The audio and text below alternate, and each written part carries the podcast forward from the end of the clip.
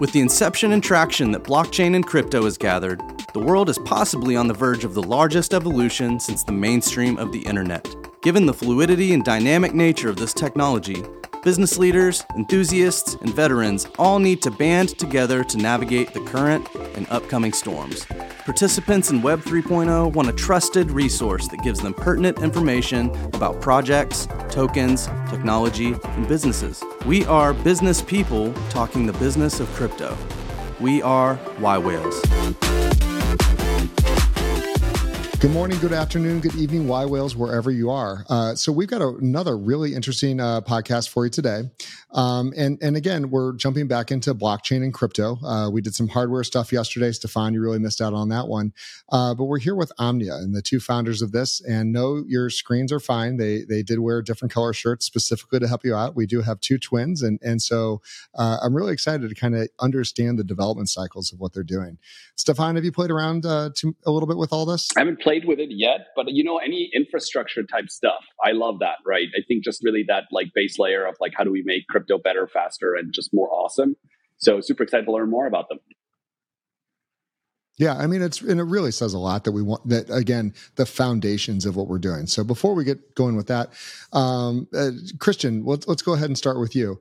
So so you know how did how did you and and I hope that there's two different stories that we have here, but you know what what started your Web three journey? So my my journey to Web three started a long time ago, since 2013, I think. Uh, me and Alex wanted to buy an ASIC miner in one flat room. Didn't know the didn't uh, know the noise behind the the miner. So uh, it's a better thing that we didn't do that. but this is the point that we get involved in the in the crypto. Uh, and actually, me and Alex are very passionate about uh, about crypto and cryptography behind it. So in a more technical view. So pretty much from 2013, we are in the, the basis of, of the cryptography, learning the technical side of it. But um, from 2016, we started to get more uh, more deeper understanding understanding the technical uses beyond uh, beyond that to the to the business side. So we start investing a bit, uh, starting to see how the miners work. We actually had some some miners customizing some some firmwares and and so on. And from 2020, uh, we started to to work for different projects in DeFi uh, in the privacy and yeah so th- this is the story how we we got involved in the web 3 so when when we're talking about you know again jumping into there's a variety of things you touched. You know do you have any formal training or is this just you you started kind of playing around? Uh, yeah we have a formal training. Myself i have a phd in cryptography. Uh, okay. and alex also has has uh, a master thesis on, on, that. So yeah we got some formal uh, let's say background but the most important is the experience in, my view. Yeah yeah, I think we'll count a PhD 100%. as experience. That's definitely. I, I, think we'll give you that. Yeah, experience and, and, that. So again, and, and the reason we ask that is is to understand. You know, people come at it from very different perspectives. Um, you know, and and so understanding, you know, the formal training you have generally, not always, will will you know kind of influence uh, your thinking in and around the space. Alexander, or you know what? Uh, let's again, uh, you know, you're probably a, a little different, but again, you guys share a very similar path here growing up? Yeah, actually, we shared a lot of the path of the career path. So basically, starting from we have military background, so we did both military high school and uh, let's say military technical academy. The university was a military one, specialized in let's say cybersecurity for national defense and so on. So basically, uh, until we graduated, we work uh, like together in the same class, in we're in the same room most of the time. So this was very helpful because we can, let's say, uh, think beforehand what other one is thinking what other one is going to do. So we have like this thinking without even uh, speaking. It's really cool. It's like one of the benefits of having a twin brother. But, but now back to the formal trading. Yes we, we shared a lot of the training background. So we did uh, the university the bachelor's degree at the military technical academy. We also did the master thesis uh, at the same university uh, still in cybersecurity then Christy focused more on, let's say, uh, academia part with his PhD in cryptography. But I switched more to, let's say, the management part. I was involved into some management courses, some how to uh, to un- better understand how we can grow through innovation. I applied for some, let's say, INSEAD uh, programs to understand more about critical thinking and how can you actually apply those methods to to innovate and understand what customers really want to to do. So I think this sums up uh, most of our backgrounds we shared. Uh, then at some point we split it when uh, I uh, I joined this company where I uh, work for let's say an identity solution using blockchain technology. I also have a pending patent for this for this solution. Uh, and at this point, I think Christian uh, has joined another project in DeFi, uh, and he worked more, let's say, on the cryptographic part.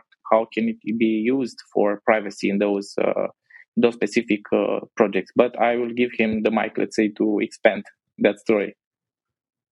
Yeah, thank you for passing the mic. So we discovered uh, some things working for a company named now it's it's named block block wallet they have this privacy approach on on uh, on chain which is very cool but we realized at some point that we need to to figure out all the all the privacy end to end because uh, you'll need to have off-chain privacy and also on-chain privacy. So at that point last year, we discovered that in the space there are some gaps, and then we started to to work, uh, let's say, on the features of the Omnia.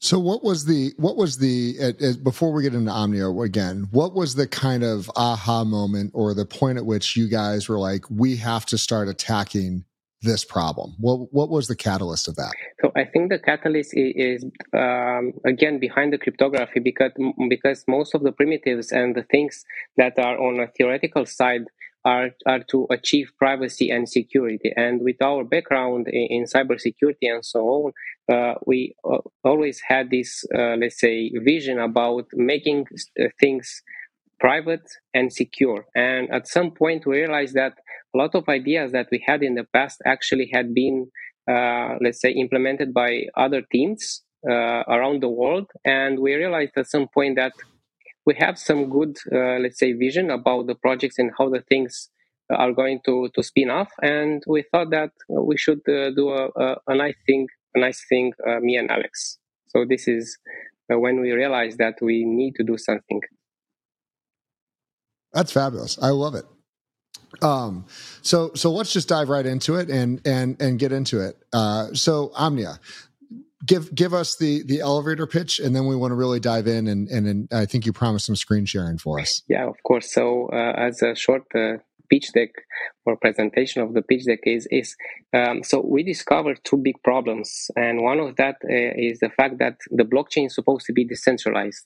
This is the core thesis about the blockchain but in, in reality there are some central points of failure uh, in the ecosystem which is the, the accessing points for example, we most of the application rely on some central points, central points to access the blockchain. And uh, one example of that is Infura, uh, which has this uh, a lot of servers around the world, which of, uh, which offers like for 60% of the Ethereum application the accessing to, to the blockchain by reading and writing. And this is one problem that we discovered and we are solving.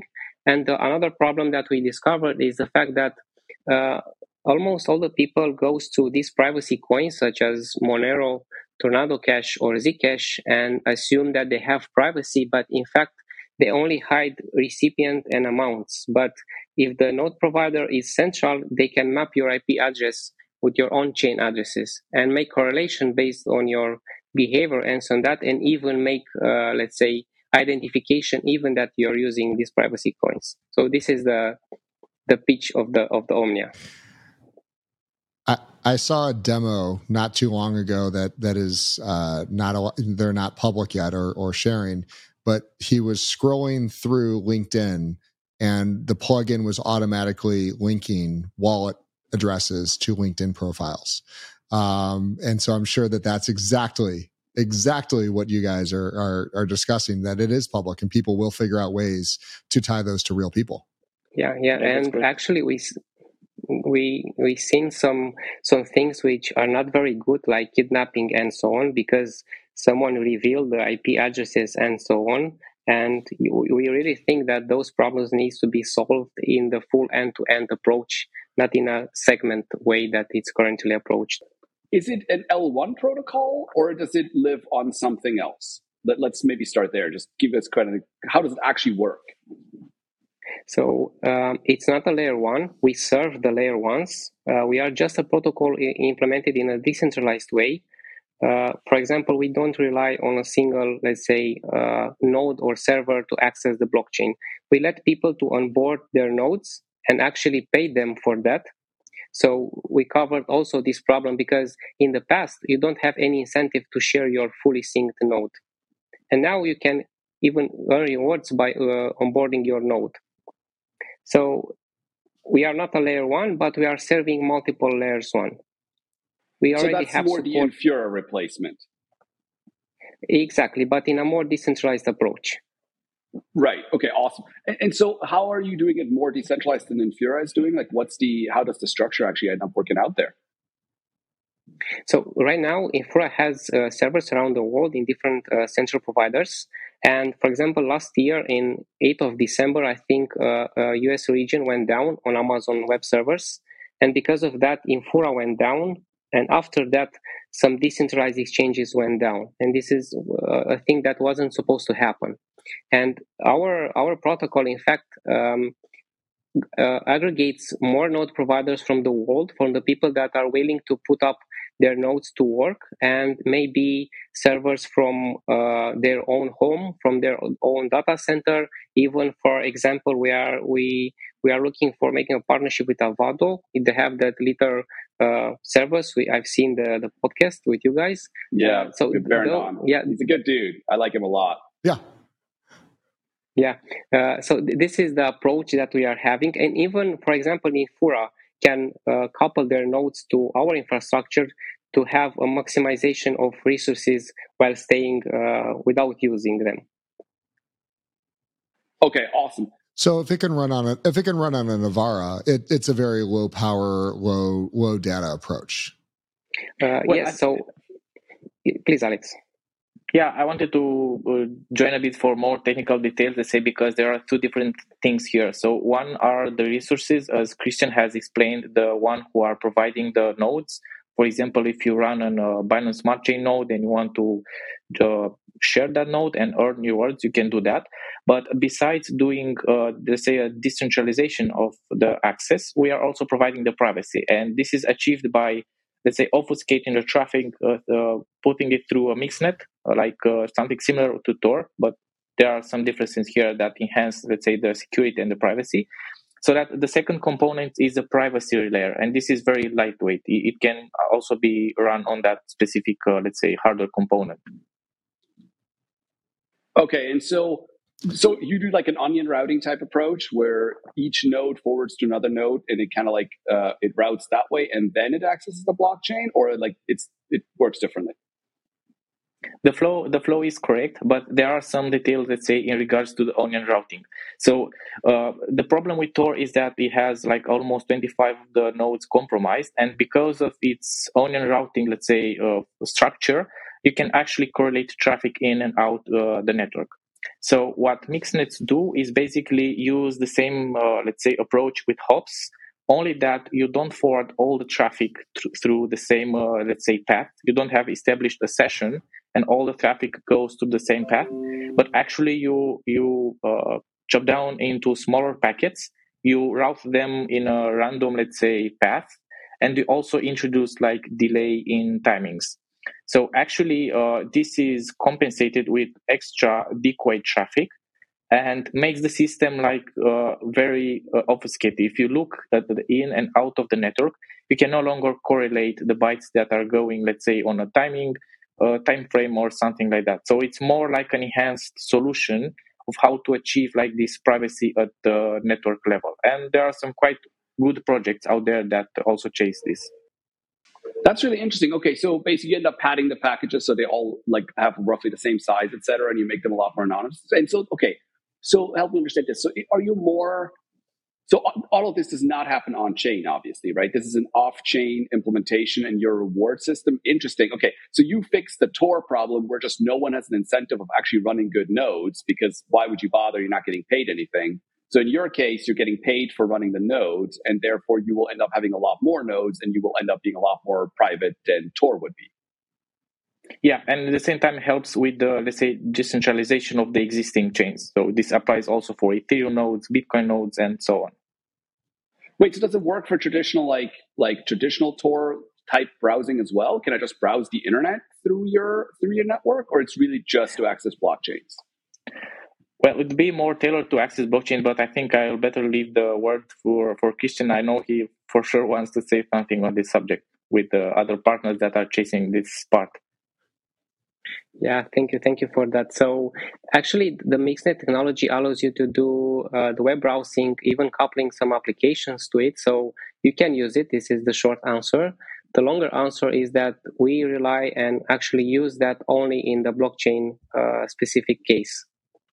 But for example, we have this uh, company named Nym Technologies, and they implement a very good solution with Mixnets, and it's very generic.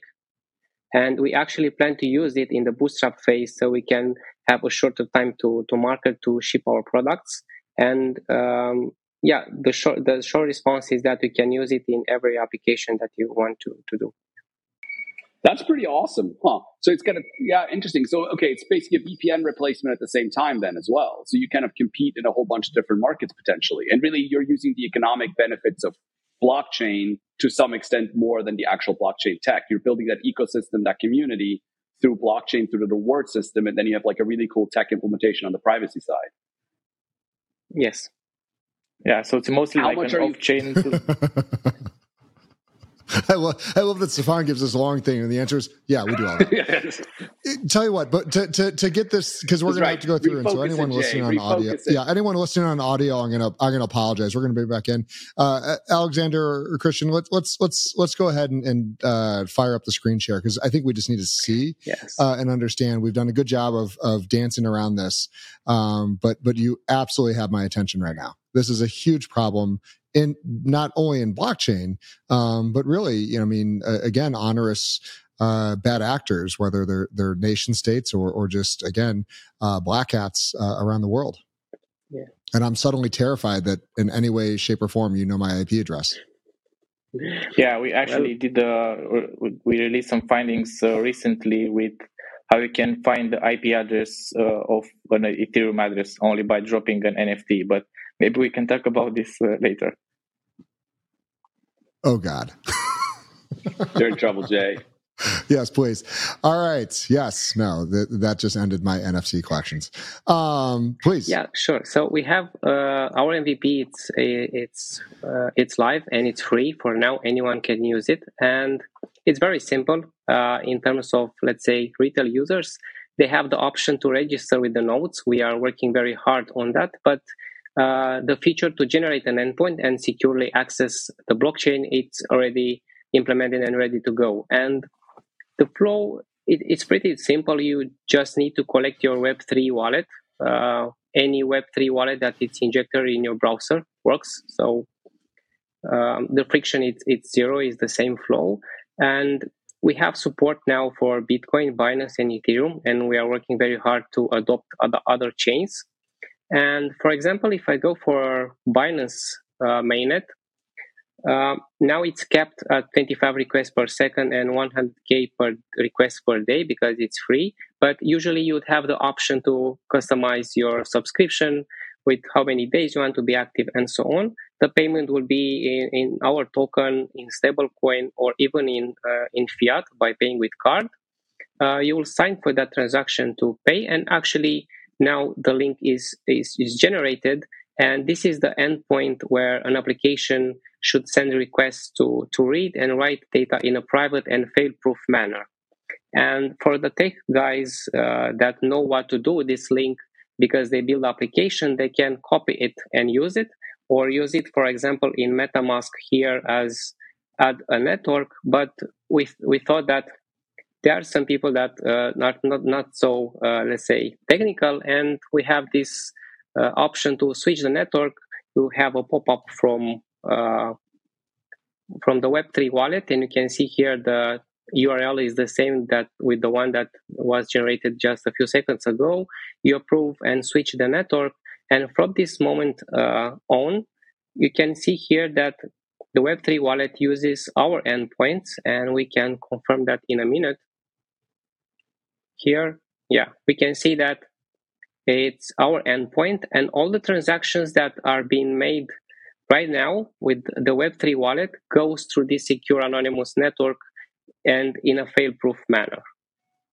So it's that simple. Wow, that's super cool. Hey, actually, maybe for, for, especially for the people that are listening that are like less technically inclined, can you explain what this actually like? What does the RPC do? Right, like what is the infrastructure you're replacing? Like what is like the piece of the puzzle? Can you give us like a high level overview of to how they work? That way, really anyone understands like why this is actually really cool. Yeah, so it, it's really cool because it's actually like like an entry point to the blockchain. And now you, if you are using this entry point this door to the blockchain it's implemented in such a way that uh, it's never supposed to be to go down because it's decentralized in the same way that ethereum works right now or other chains. And in the same way we have the privacy uh, such as uh, no one can see your requests or the transaction that you are made make from your wallet to to another wallet and so on. So okay just to be clear um, so the RPC base. So when I when I submit a transaction on MetaMask, the transaction doesn't go straight from my computer to the blockchain. It goes from my computer to then you, and then you effectively submit it to the blockchain on my behalf in an anonymous fashion. Is that correct to say? Uh, yeah, but we actually the the state of the privacy and the private thing it's more to the edge of computing, so it's more close to your wallet rather than ours. So basically, the RPC, as you already said, it's needed because the transaction, when it's sent, for example, here from the from the Web3 wallet, uh, it's sent to a provider. And okay, actually, the privacy starts from the moment when you pressed sign the transaction because you are using our secure network. And from that moment and on, you do not do not need to care about the privacy anymore because it goes through this mixnet uh, layer which achieve this privacy.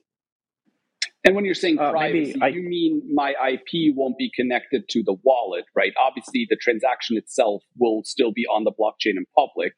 It's just that connection between my device that is submitting the transaction and then actually what ends up on chains. And so you're saying like somebody like Infura can easily tell who I am because of exactly that. And you're solving that problem and effectively disconnecting the two. That's that's yeah, very right. correct. And, and also, I, uh, I, would... it's not only the IP address. Sorry, Alex. It's not only the IP addresses. Uh, it's also the behavior because you may use, uh, uh, let's say, a VPN, but if the behavior is the same, Infura can still map your addresses. So it's not only the IP address. Okay, awesome. Let yeah, me, that's super interesting. Let, yeah, let me jump a bit uh, here because there are some more interesting facts that are undergoing and under development, under development, and maybe they are interesting to also, let's say, put on the table. So you are perfectly right, right? So basically, using our solution, we decouple your wallet, let's say, to the let's from the IP address, which also decouples from the behavior. But uh, you mentioned very, uh, let's say, uh, you put it very well that the transaction is still out there in the blockchain because the blockchain is public, right? But as you probably know, there are some uh, some things called uh, private mempools, and Flashbots is a great project that implements that. So we are now in a process of integrating private mempools, and what this enables, it enables front-running protection for let's say traders that submit transactions to Ethereum, for example. So basically, when you generate an endpoint using Omnia, you can check a box and say enable front running protection.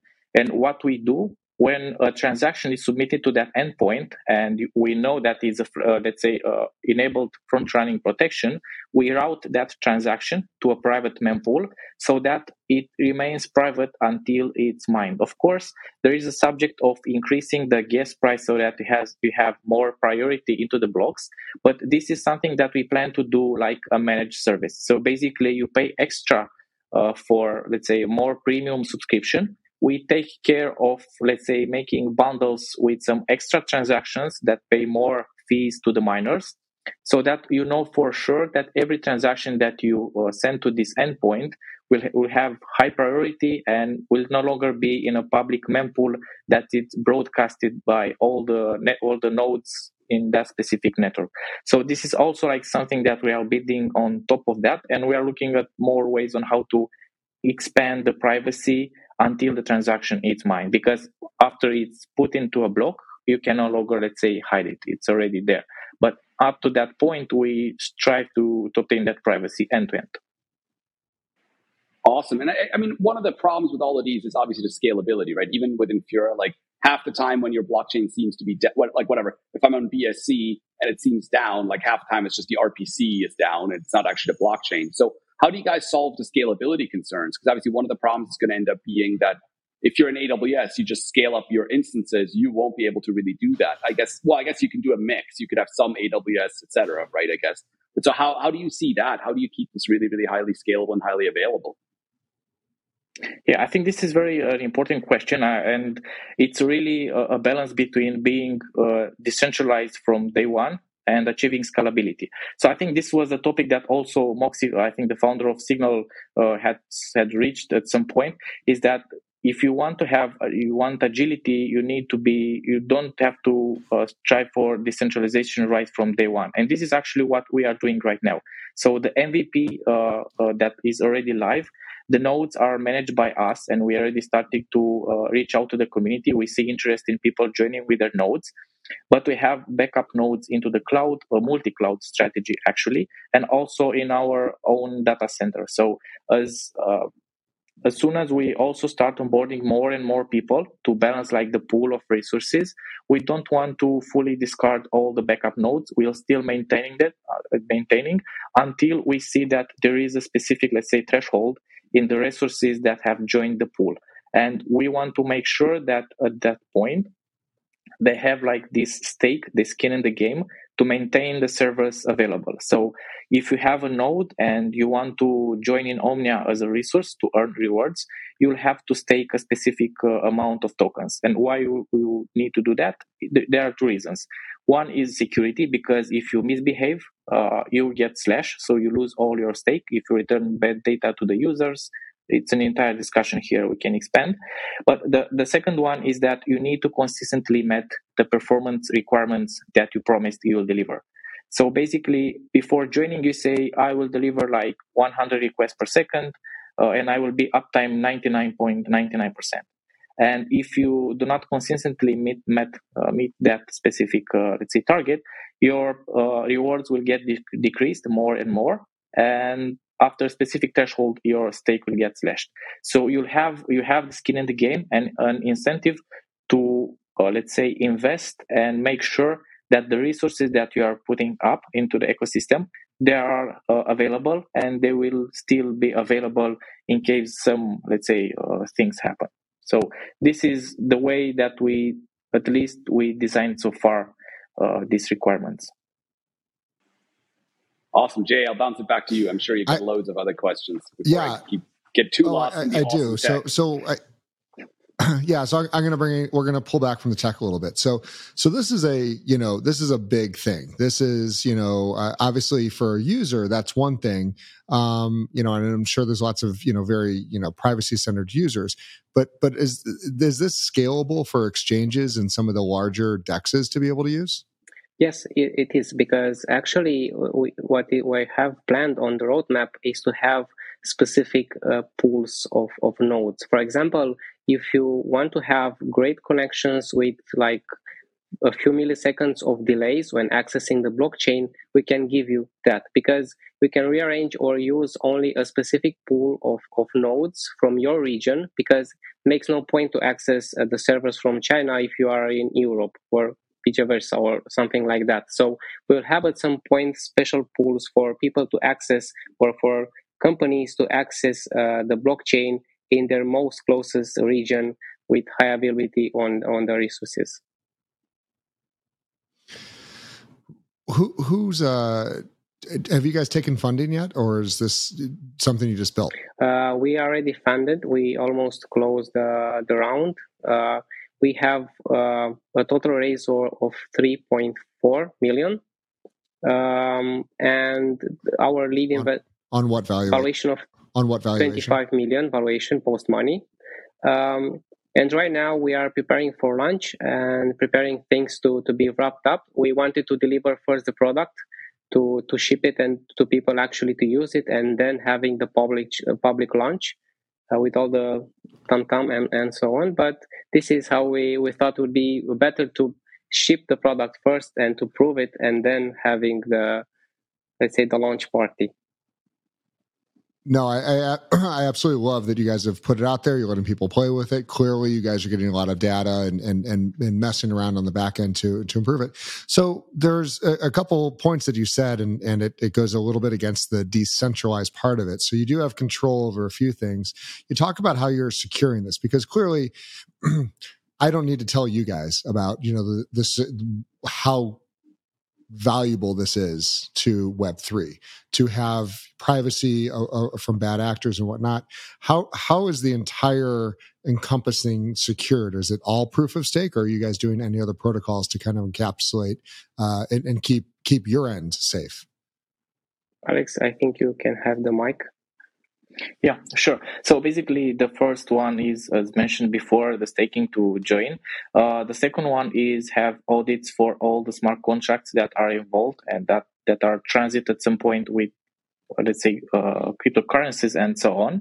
We also uh, plan to organize bug bounties, so reward uh, white hat hackers that help us improve uh, beforehand, so with responsible disclosure uh, and so on.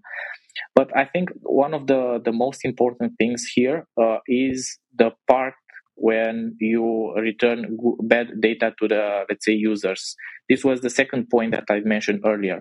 So basically what we uh, implement and plan to uh, finish and wrap it in the protocol it's have like this node integrity protocol. So we will mirror requests so such that in a way uh, when at some random times, let's say, and mirroring, let's say, this uh, feature, we'll make sure that if a node returns like some specific data to a user, we want to make sure that that data has already been agreed by consensus. So by mirroring the request to other nodes in the pool to make sure that the data is not corrupt. So you are not returning like uh, uh, a bad balance from an account, you return like bad address from a smart contract or anything else.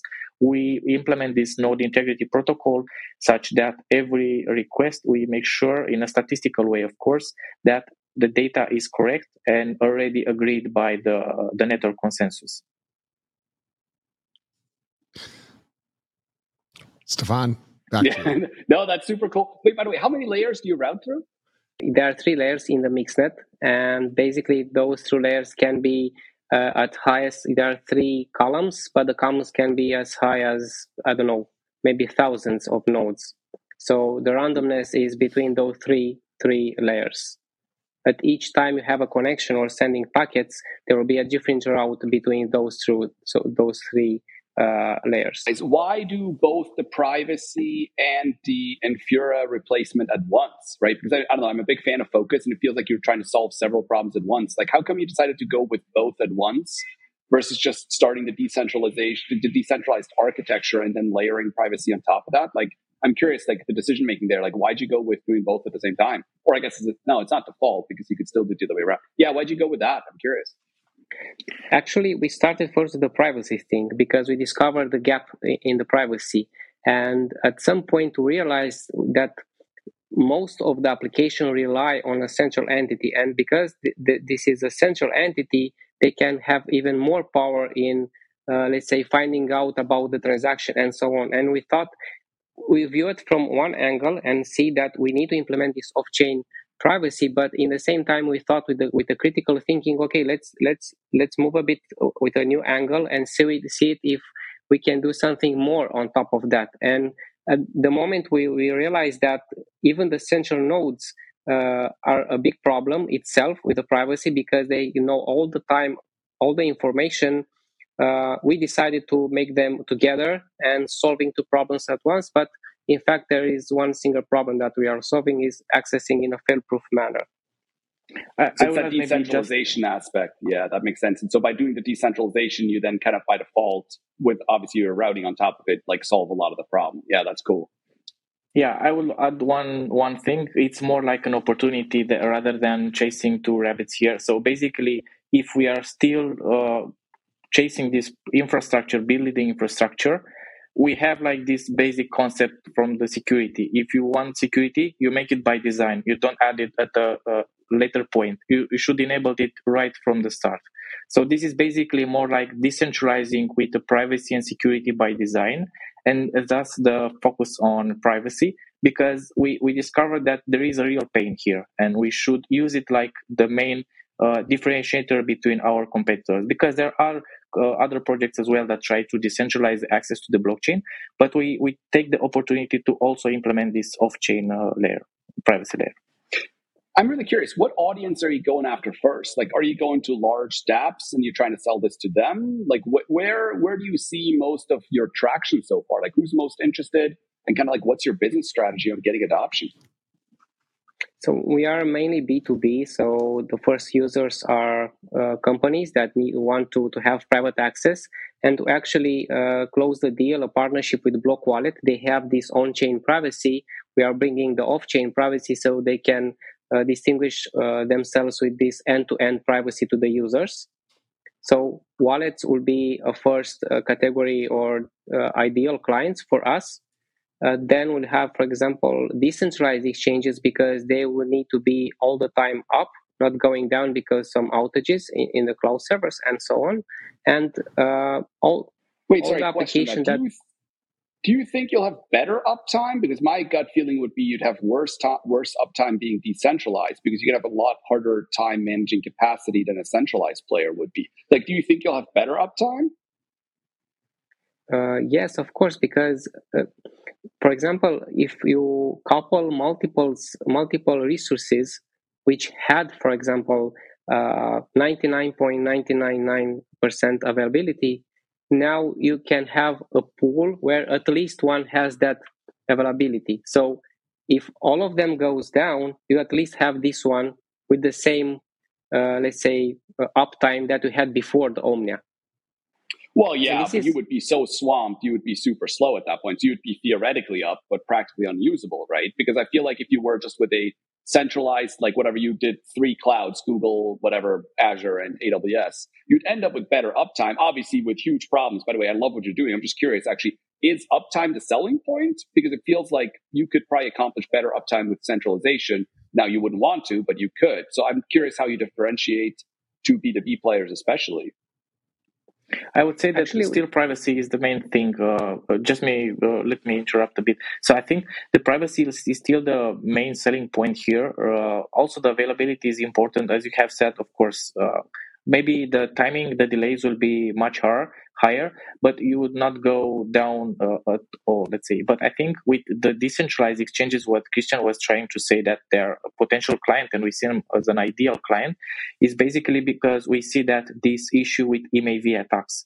So basically, sandwiching transactions and so, so on becomes like a real threat but also for the user experience of the, the users that use these decentralized exchanges. So also for them, it's important to have like these features of front running uh, protection and so on.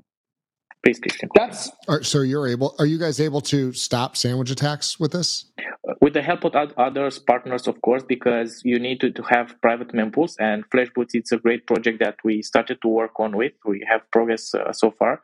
We are implementing their, let's say, uh, protect protect RPCs, but we also because we plan to onboard nodes, we can go straight to let's say mining pools uh, like big miner pools and organize with them these private mempools so that we can route transactions straight to them. So we are not solving the entire, let's say, issue ourselves. Of course, it's a bigger issue. It's a threat to the ecosystem. It cannot be solved by one single angle.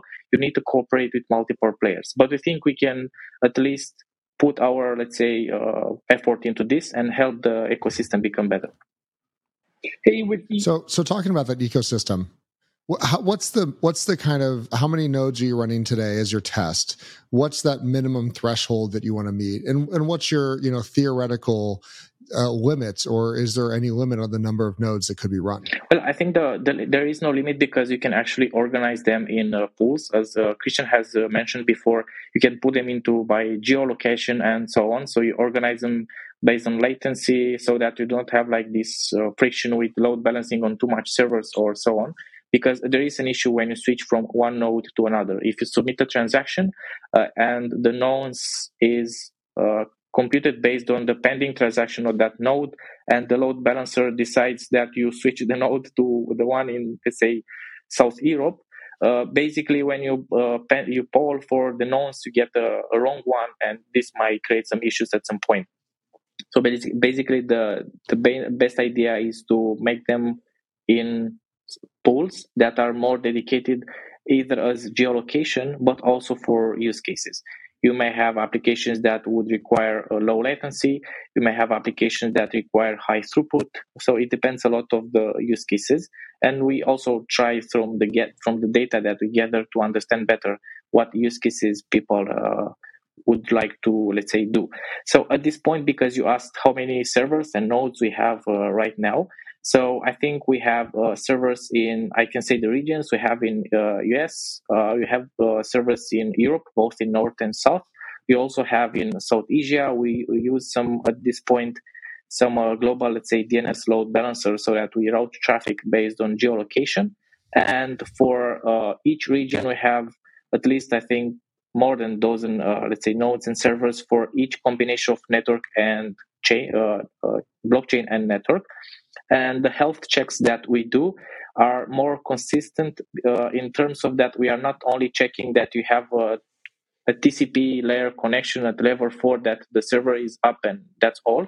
We actually, for each health check, we check, we see that uh, for each combination of blockchain and network, you have at least one node that is active and responding within a certain, let's say, uh, delay. So at this point, I think the delay that we are seeing uh, are under 600 milliseconds or uh, 500 milliseconds. Uh, sometimes you can also go through as low as 120 milliseconds, which is pretty reasonable in my opinion. But of course, it's the beginning, it's MVP. We are still looking at the data and trying to better understand the, the bigger picture and how you can impose those limits. Because if you put like too, too restrictive uh, limits, uh, very few will join. If you put too low uh, limits, uh, then a lot of trashy, let's say, nodes will join. You you will not have a good performance. So we are now still in that phase when we are adjusting. We are uh, let's say analyzing the data, such that we can take a decision based on data and not by let's say bad intuition. I don't know. Okay, so yeah, I really want to back up to the the very high level problem here, right? So like, I think the under few people understand that there is a when I submit a transaction from my MetaMask, even if it's on a completely decentralized platform, if I submit from my MetaMask to Uniswap, for example, both sides decentralized, right? There currently is a very centralized component in the middle there. It's called Infura. It's like nearly all of Web3 traffic runs through them, right? It's kind of like an AWS type situation where they basically are the intermediary. So when I submit a transaction from MetaMask, it goes from MetaMask to Infura and then from Infura to whatever, let's say Ethereum, right? So if, like Infura actually submits to the chain. And in that process itself, obviously your privacy is heavily compromised, right? Because Infura gets your IP, Infura gets all that other stuff. And by the way, so do the ISPs, right? I think that's a whole other interesting thing. Like people think blockchain is so private, but all this triangulation we're talking about right now can be done by ISPs as well. And so that middle piece there that these guys are building is super, super valuable because of exactly that, right? If you are actually looking for privacy on chain, right? And you still have a few other problems, right? You can have patterns on how you spend, et cetera. So your wallet might still be triangulated. But this certainly takes that huge middle part away where suddenly, no, no, there's a decentralized infrastructure that has no incentive of getting your data, right? And that has it set up from a security perspective in layers to obfuscate that data from as many people as possible. And so is is that a fair kind of like high level description of just the kind of like the beginner version of like, hey, what is the actual problem here? And the solution. Yeah, I think you said side. it you said it perfectly. I, I fully agree with you. Awesome. Okay, cool. That's good. At least I got that right. That's nice. So, so uh, Christian, real quick, you were you were talking about kind of uh, a second ago, and I'd like to you know recap on on on some of the other features and, and benefits of of Omnia that are going to be rolled out, you know, kind of over time. Yeah, so we have some something very nice prepared for for the community and for the for all the people that are using the blockchain because you need to access when you are using it and because we have this kind of aggregator of requests. All the requests uh, go through in a more decentralized or centralized way. And actually, because most of the providers charges you at per request, but allows you to have batching in each request. And most of the people now they, are, they aren't using any batching. They pay for each request that they are doing to, to their provider. And what we have what we have in our roadmap it's actually because we receive all the transactions of most of transaction and we route them we can batch them together uh, place them in a single request to those provider to one provider and actually you can charge 1000 clients and pay only for one when making their requests. Of course you cannot charge the full price for those 1000 but you can reduce a lot the cost for, for the people which want to access the blockchain so this sorry, is uh, like let a, me ask a Uh, uh, question. Okay, sorry. Do you batch the on-chain request or you batch the off-chain request? So if I like whatever, if there's a thousand payments being made, do you batch it into one single request and you way optimize the gas on chain, or this is more of an off-chain situation? No, it's it's an off-chain uh, situation where you batch all the, the transactions in a batch and send them to the to the node. Okay, cool. Okay, sorry, I wasn't sure which one it was. Perfect, thanks. That's still super cool. So that's going to be just a huge savings on uh, the infrastructure cost that a lot of DApps have. Yes, yes, because now you pay for each Yeah. request that you are you are making.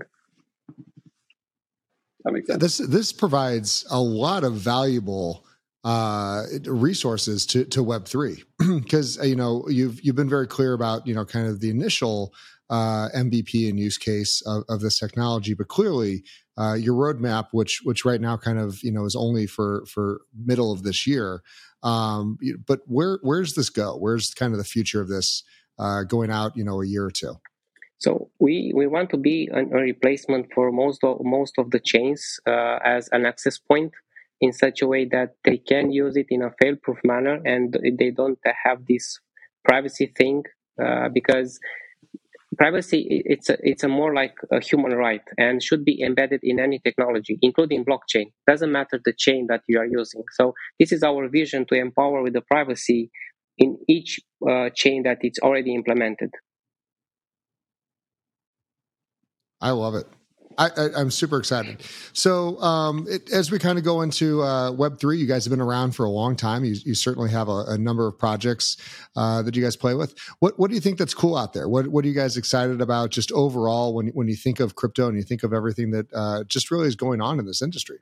So I think on my end, I, I love a lot the implication and the dedication of the people, and its work in a very similar way as any blockchain works in a decentralized approach. I think this is the best thing that can be seen out there in the Web3. People are joining and putting uh, hand to hand to help uh, some issues or to solve the issues around the world. And I think the best thing uh, is, is this one people working together in a decentralized way having a consensus on, on a different thing, having different angles to see uh, each problem and actually work together to, to solve it. I think this is a very cool thing to, to see in the space.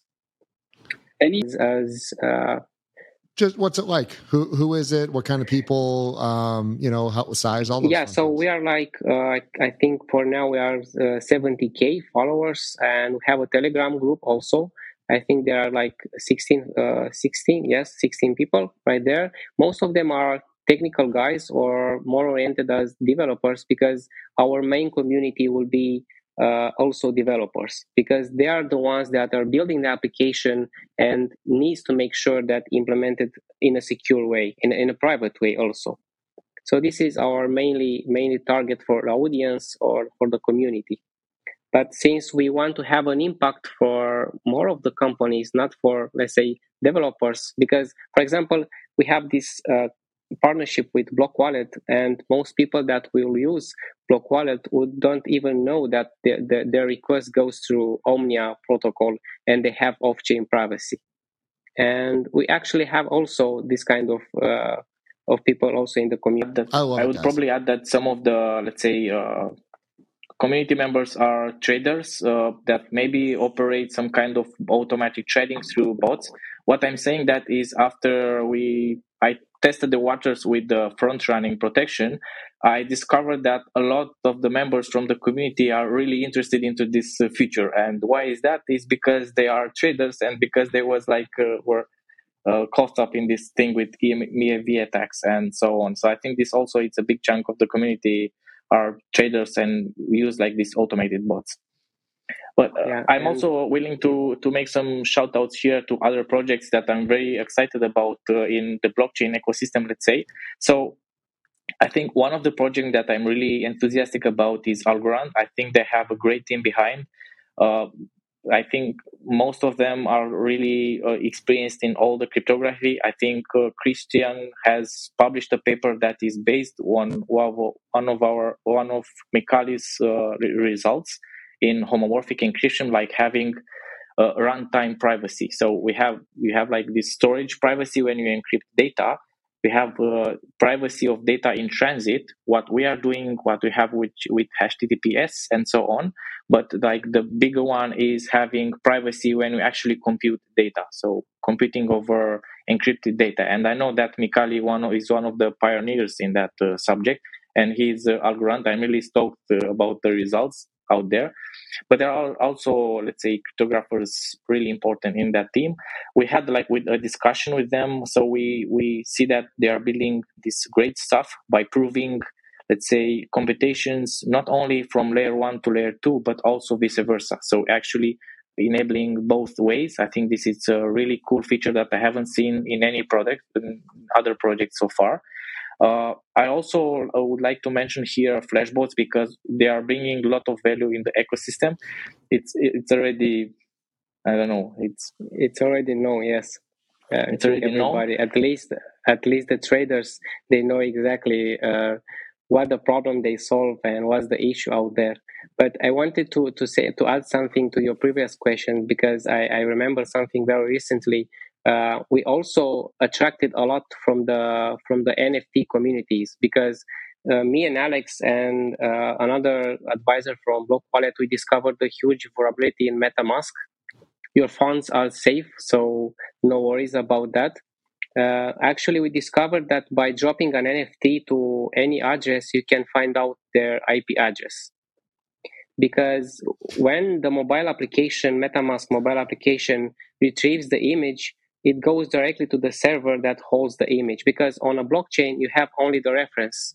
And when uh, the wallet re- uh, reads the address goes to the server retrieves uh, the image and actually expose your ip address. And this not it's not the only problem. Uh, you can also drop like millions on nfts point to a single server and even have some kind of denial distributed denial service attack. And actually it was pretty pretty big because uh, I think uh, the co-founder of MetaMask uh, responded and acknowledged it, said sorry, uh, hats down to him because he we already seen that they started to work on that to to fix it, and uh, yeah, this is something that we discovered like uh, I think back in December we reported, but we didn't see let's say such a good movement to to fix it. So we, we, we step up and we thought maybe it's time to show it public to have a kind of a pressure to solve it, and it seems that it worked. So I think in a few weeks uh, anyone will be safe with that matter. Was that is that just on the mobile application? Yeah, yeah. Or is that only the, the, only the, mobile application well? because the extension does not support collectibles, uh, at least as far as I know at this point you just you just backed up the reason why I do zero anything on chain on mobile. It's either on a computer with on a hard line, uh, or I just don't do it. Yeah. so that that thank you for that validation. You're welcome. Well, guys, I, Gotcha. So um, uh, I, I, apologize. I'm on a different computer right now, but we do have uh, Y Whales does have a token uh, that we do distribute, and uh, we absolutely want to give you one of those uh, crystal whales that that we uh, we give you guys for taking the time and being on our show. It's been absolutely fabulous. Stefan, did you have any last questions before we let these guys? No, that was super cool. I mean, I think it's such an interesting infrastructure problem. So I'm just super psyched about seeing, and especially, I mean, it's like one of these perfect use cases, right, where you can use the economics and the incentives of blockchain and you combine it with more of a traditional infrastructure play that like i mean it's gonna these type of applications i think are to be huge especially on the privacy side. I mean it's it's to be so cool. So i'm super excited to see see your progress. So the, the best of luck and on crushing this. Is going to be it's to be really cool to see. Thanks for coming by. That was super cool it's it, you know it's a game changer in more even than one ways because I think that you know listen Alexander and, and, Christian have really thought through a lot and they've built this based on everything that they could visualize and everyone else. But as you know, once this thing is out in the wild, there's going to be use cases of which people you know nobody understood nobody knew um, and so i'm really interested to see the adoption of this technology you know for various for various protocols because you know there there's a lot of valid reasons um, for for someone to want privacy. And and I think that when people hear privacy and, and obfuscation, um, you know, they immediately go to to bad actors and, and reasons why someone you know would want to you know hide, you know, illegally moving your money. But as you said, privacy, just being able to say, like, I don't want to be involved in a wrench attack. I don't want to have, you know, my home address, you know, possibly, you know, uh, uh, uh, showcased to the world for a variety of reasons. And so, really, I, I, I applaud you guys for standing up, uh, figuring this out, and uh, with with the backgrounds and, and brain power the, between the two of you guys, I am really excited to see where you guys go in the future. So, thank you for coming by. Thank you as well. It was a great pleasure for us. Thank you. It was a pleasure. Y Whales was founded in 2021 by Jay Steinbach, a passionate entrepreneur and business owner with the purpose of bringing YPO and YNG members together in the cryptoverse. Y Whales is a collaborative and confidential community centered around cryptocurrencies and blockchain technology, an exclusive crypto hub of more than 600 members. To be notified when we release new content, please subscribe to our show in your preferred listening app. For more information, visit www.ywhales.com. Y Whales is not affiliated with YPO, but at this time only allow for YPO, YPO Gold, and YNG members due to privacy and confidentiality. Support and production for today's episode was done by Truthwork Media. Nothing in the podcast constitutes professional and or financial advice, nor does any information on the podcast constitute a comprehensive or complete statement of the matters discussed or the law relating thereto.